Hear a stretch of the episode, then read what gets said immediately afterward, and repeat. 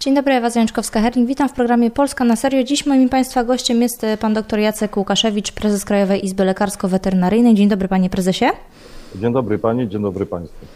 Panie prezesie, e, rozmawiamy sobie co jakiś czas na temat sytuacji w inspekcji weterynaryjnej mm, e, i wśród lekarzy prywatnej praktyki. Proszę tak szczerze powiedzieć, jak właśnie, w jakiej kondycji jest inspekcja weterynaryjna pod kątem finansowym i pod kątem ilości obowiązków obecnie? Y, pracownicy Inspekcji Weterynaryjnej otrzymali w zeszłym roku podwyżkę y, wynagrodzenia. No możemy dyskutować, czy to jest podwyżka właściwa, czy za mała, ale to jest już także do oceny y, pracowników Inspekcji Weterynaryjnej. Co do ilości zadań, jak zawsze mówię o jednej rzeczy, ilość zadań powierzonych Inspekcji Weterynaryjnej jest olbrzymia i odpowiedzialność tej inspekcji za bezpieczeństwo zdrowia publicznego jest także y, olbrzymia.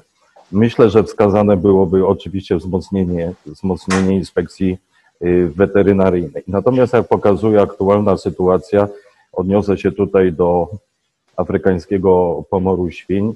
Inspekcja działa błyskawicznie, wszystkie ogniska są y, szybko likwidowane i wprowadzane są właściwe procedury, tak w okręgach zapowietrzonych, jak i zagrożonych. Także tutaj, tutaj działania inspekcji są nienaganne. Panie prezesie, do afrykańskiego pomoru świń za chwilkę na pewno wrócimy, no bo jednak liczba ognisk rośnie i można powiedzieć, że zmierzamy w stronę no, takiego dosyć niechlubnego rekordu. Mm, e, już jest ponad 70 ognisk w momencie, kiedy nagrywamy ten program. Pamiętamy, że w 2018 roku tych ognisk, ognisk było ponad 100, e, a jesteśmy jeszcze mm, e, w czasie trwania wakacji, więc nie wiadomo, co będzie do końca roku, ale zatrzymajmy się na chwilkę przy tych podwyżkach dla pracowników inspekcji weterynaryjnej. No bo w 2019 roku to było 20 mm, milionów złotych. Minister Ardanowski i główny lekarz weterynarii obiecali, że w 2020 roku mm, będzie już około 50 milionów dla inspekcji weterynaryjnej. Czy ta obietnica została spełniona? W tym roku lekarze dostali również jakieś podwyżki? Y, powiem szczerze, że nie mam informacji co do tej transzy 50-milionowej, o której mówi pani, pani redaktor. To jest chyba bardziej pytanie do głównego lekarza weterynarii. Mhm. E, a proszę jeszcze powiedzieć, e, co z lekarzami prywatnej praktyki? Mm, e, no bo jakby tym lekarzom prywatnej praktyki troszeczkę miało się oberwać na korzyść właśnie państwowych lekarzy weterynarii. I faktycznie jest tak, że ten mechanizm, który polega na tym, że mm, powiatowi lekarze weterynarii wyznaczają lekarzy prywatnej praktyki do przeprowadzania różnych badań i wykonywania zadań Państwowej Inspekcji Weterynaryjnej, no nie sprawdził się tak jak, tak jak jak mówi minister Ardanowski, czy główny lekarz weterynarii? W opinii Krajowej Rady Lekarsko-Weterynaryjnej system wyznaczeń jest systemem właściwym, y, umożliwiającym odpowiednią ilość rąk do pracy i to y, przystosowanych, y, wykształconych lekarzy, lekarzy weterynarii i tutaj nie widzimy żadnych zagrożeń. Natomiast niewątpliwym jest, że stawki za te wyznaczenia pozostawiają dużo do życzenia i tutaj konieczna jest dyskusja na temat nowelizacji rozporządzenia, które nie było nowelizowane co najmniej od 10 lat. Znaczy były w międzyczasie drobne nowelizacje, dodawano nowe zadania, zresztą stosunkowo niedawno, 3-4 tygodnie temu opiniowaliśmy taki projekt, natomiast Krajowa Rada Lekarsko-Weterynaryjna stoi na stanowisku, że nowelizacja nie może polegać na wyrywkowych zmianach i to też dyskusyjnych, natomiast trzeba przepracować całe rozporządzenie. Myśmy już chyba o tym rozmawiali, bo mm, jakby to miało wyglądać, jeżeli inaczej.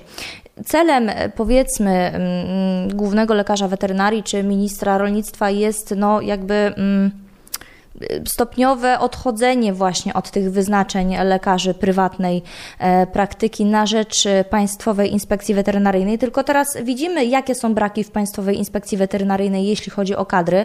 E, no widzimy, mm, że tych lekarzy weterynarii, państwowych lekarzy weterynarii po prostu brakuje, a obowiązków przybywa, no bo poza tym, że mamy ciągle e, afrykański pomór świń, poza tym, że wchodzą takie projekty jak na przykład powstawanie małych ubojni, za które też będą odpowiadali mm, powiatowi lekarze lekarze weterynarii.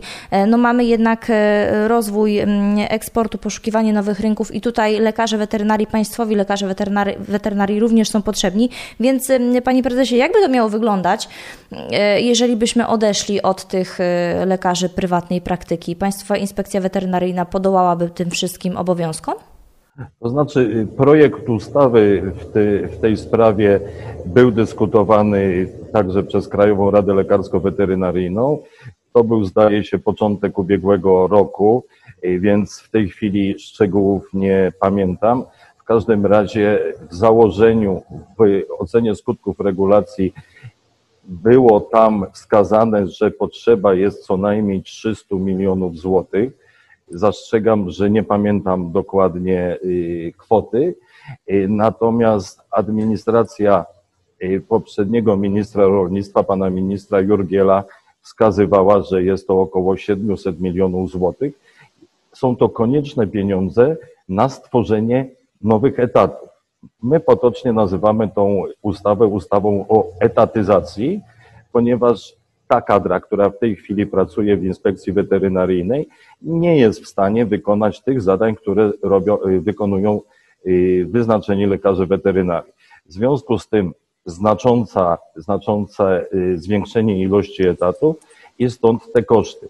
Biorąc pod uwagę sytuację chociażby związaną z pandemią, gdzie w jednej z ustaw antykowidowych mówi się o redukcji administracji, o redukcji ilości etatów, y, sytuacja wydaje się y, zdecydowanie wątpliwa, tym bardziej, że y, koszty wyznaczonego lekarza weterynarii są zdecydowanie mniejsze dla budżetu państwa niż etatowego pracownika, któremu trzeba stworzyć miejsce pracy, ubiór ochronny, wszystkie przepisy wynikające z kodeksu pracy, czyli tu mam na myśli y, począwszy od zwolnień lekarskich, a skończywszy na płatnym urlopie, y, trzynastej pensji i tak dalej, i tak dalej. W związku przy okazji chciałbym też zaapelować do decydentów, aby inspekcja weterynaryjna, która naprawdę jej znaczenie jest nie do przecenienia, była wykluczona z tych zapisów ustawy antykowidowej mówiących o redukcji administracji i redukcji w niej y, zarobków. Zresztą Prezydium Krajowej Rady Lekarsko-Weterynaryjnej podjęło stanowisko w tej sprawie, które przesłaliśmy do pana premiera, a także do szefa służby cywilnej. No, przy całym szacunku, ale przy ogromnym rozroście y, biurokracji i aparatu państwowego, no chyba nikt sobie nie wyobraża faktycznie, że w obecnej Mm, e, sytuacji e, inspekcji weterynaryjnej no będzie redukcja etatów w tej jednostce, jeżeli tych lekarzy i tak brakuje. Panie prezesie, w momencie nagrania, tak jak powiedziałam, mamy ponad 70 ognisk afrykańskiego pomoru świń. Zbliżamy się do tego niechlubnego rekordu, tak jak już e, również e, powiedziałam.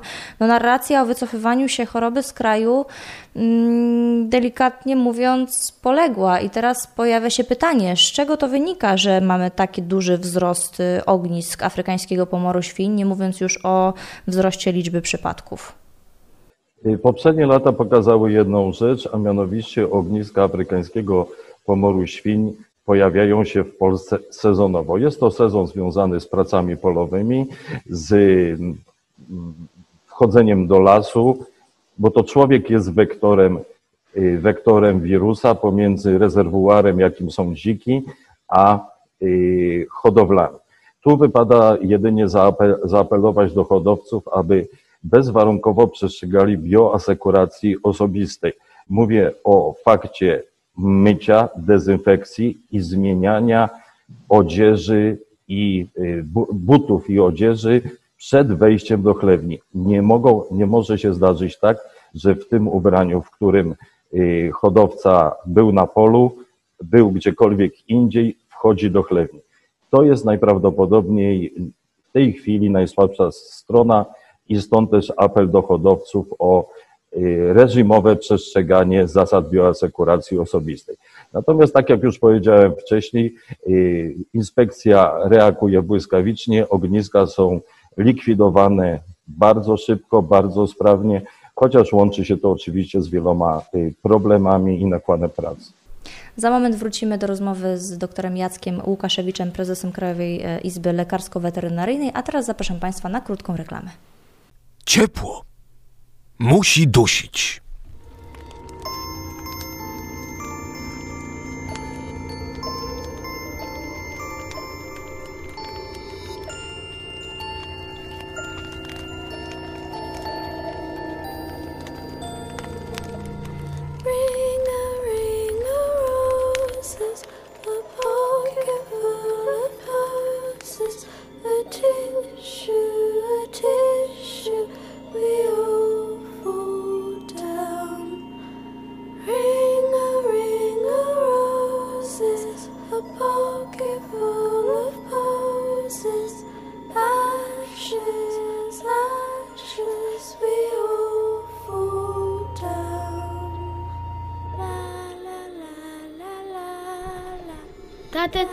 Gdzie ty jesteś?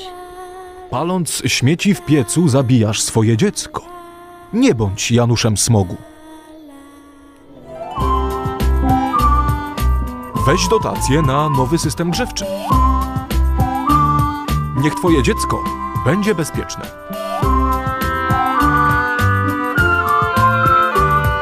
Smogowicze.pl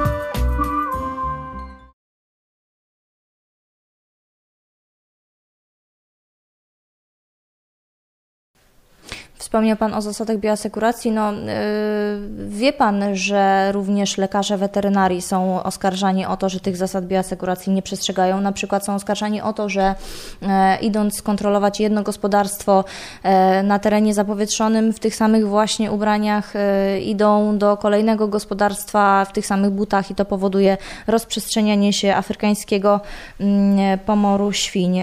Co Pan powie na te oskarżenia? One się pojawiają raz na jakiś czas, to nie, nie jest, ja w tej chwili nie słyszałem o takich oskarżeniach.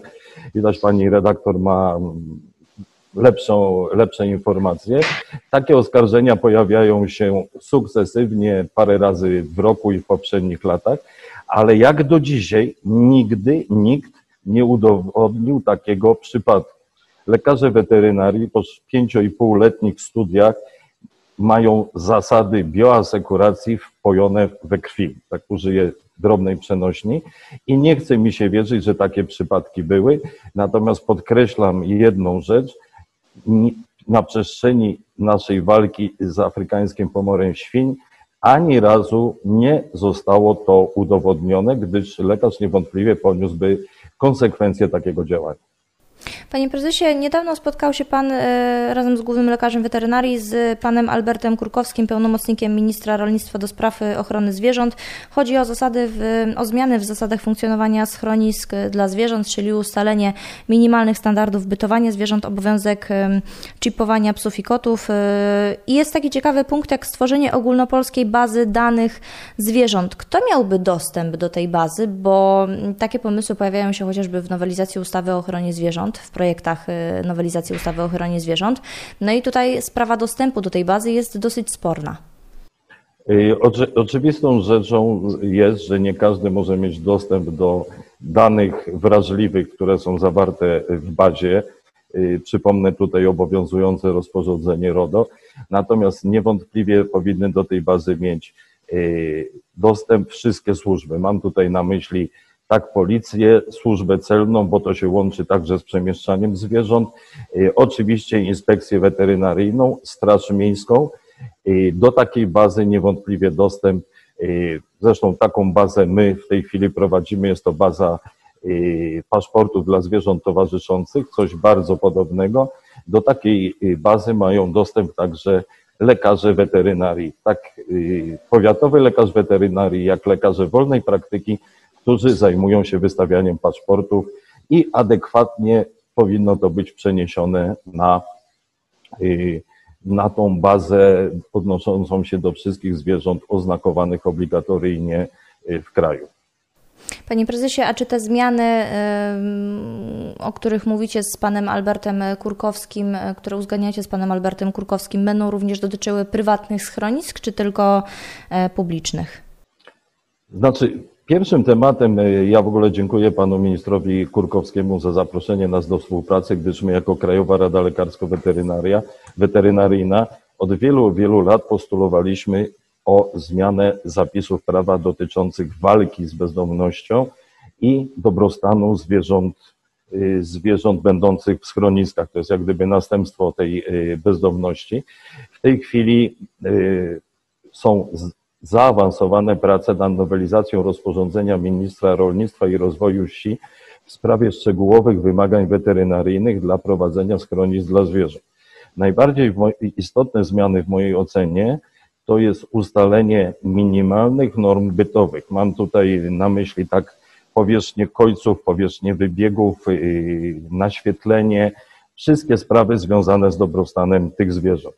Oczywistą sprawą jest, że wszystkie schroniska w Polsce, niezale, niezależnie od yy, właściciela, od rodzaju własności, obowiązuje to rozporządzenie. Wobec powyższego, jak będzie znowelizowane, będzie obowiązywało wszystkie podmioty prowadzące schroniska dla zwierząt. Jest to niezwykle istotne, gdyż te minimalne normy bytowe gwarantują dobrostan y, tych zwierząt, brak zacieśnienia. W tej chwili nie mamy tych norm i sprawa jest przy kontroli dyskusyjna. Jeżeli mówimy o kontroli, to schroniska w naszym y, opracowywanym projekcie byłyby podmiotami nadzorowanymi, oczywiście przez inspekcję weterynaryjną. W tej chwili są podmiotami y, podlegającymi obowiązkowi jedynie rejestracji.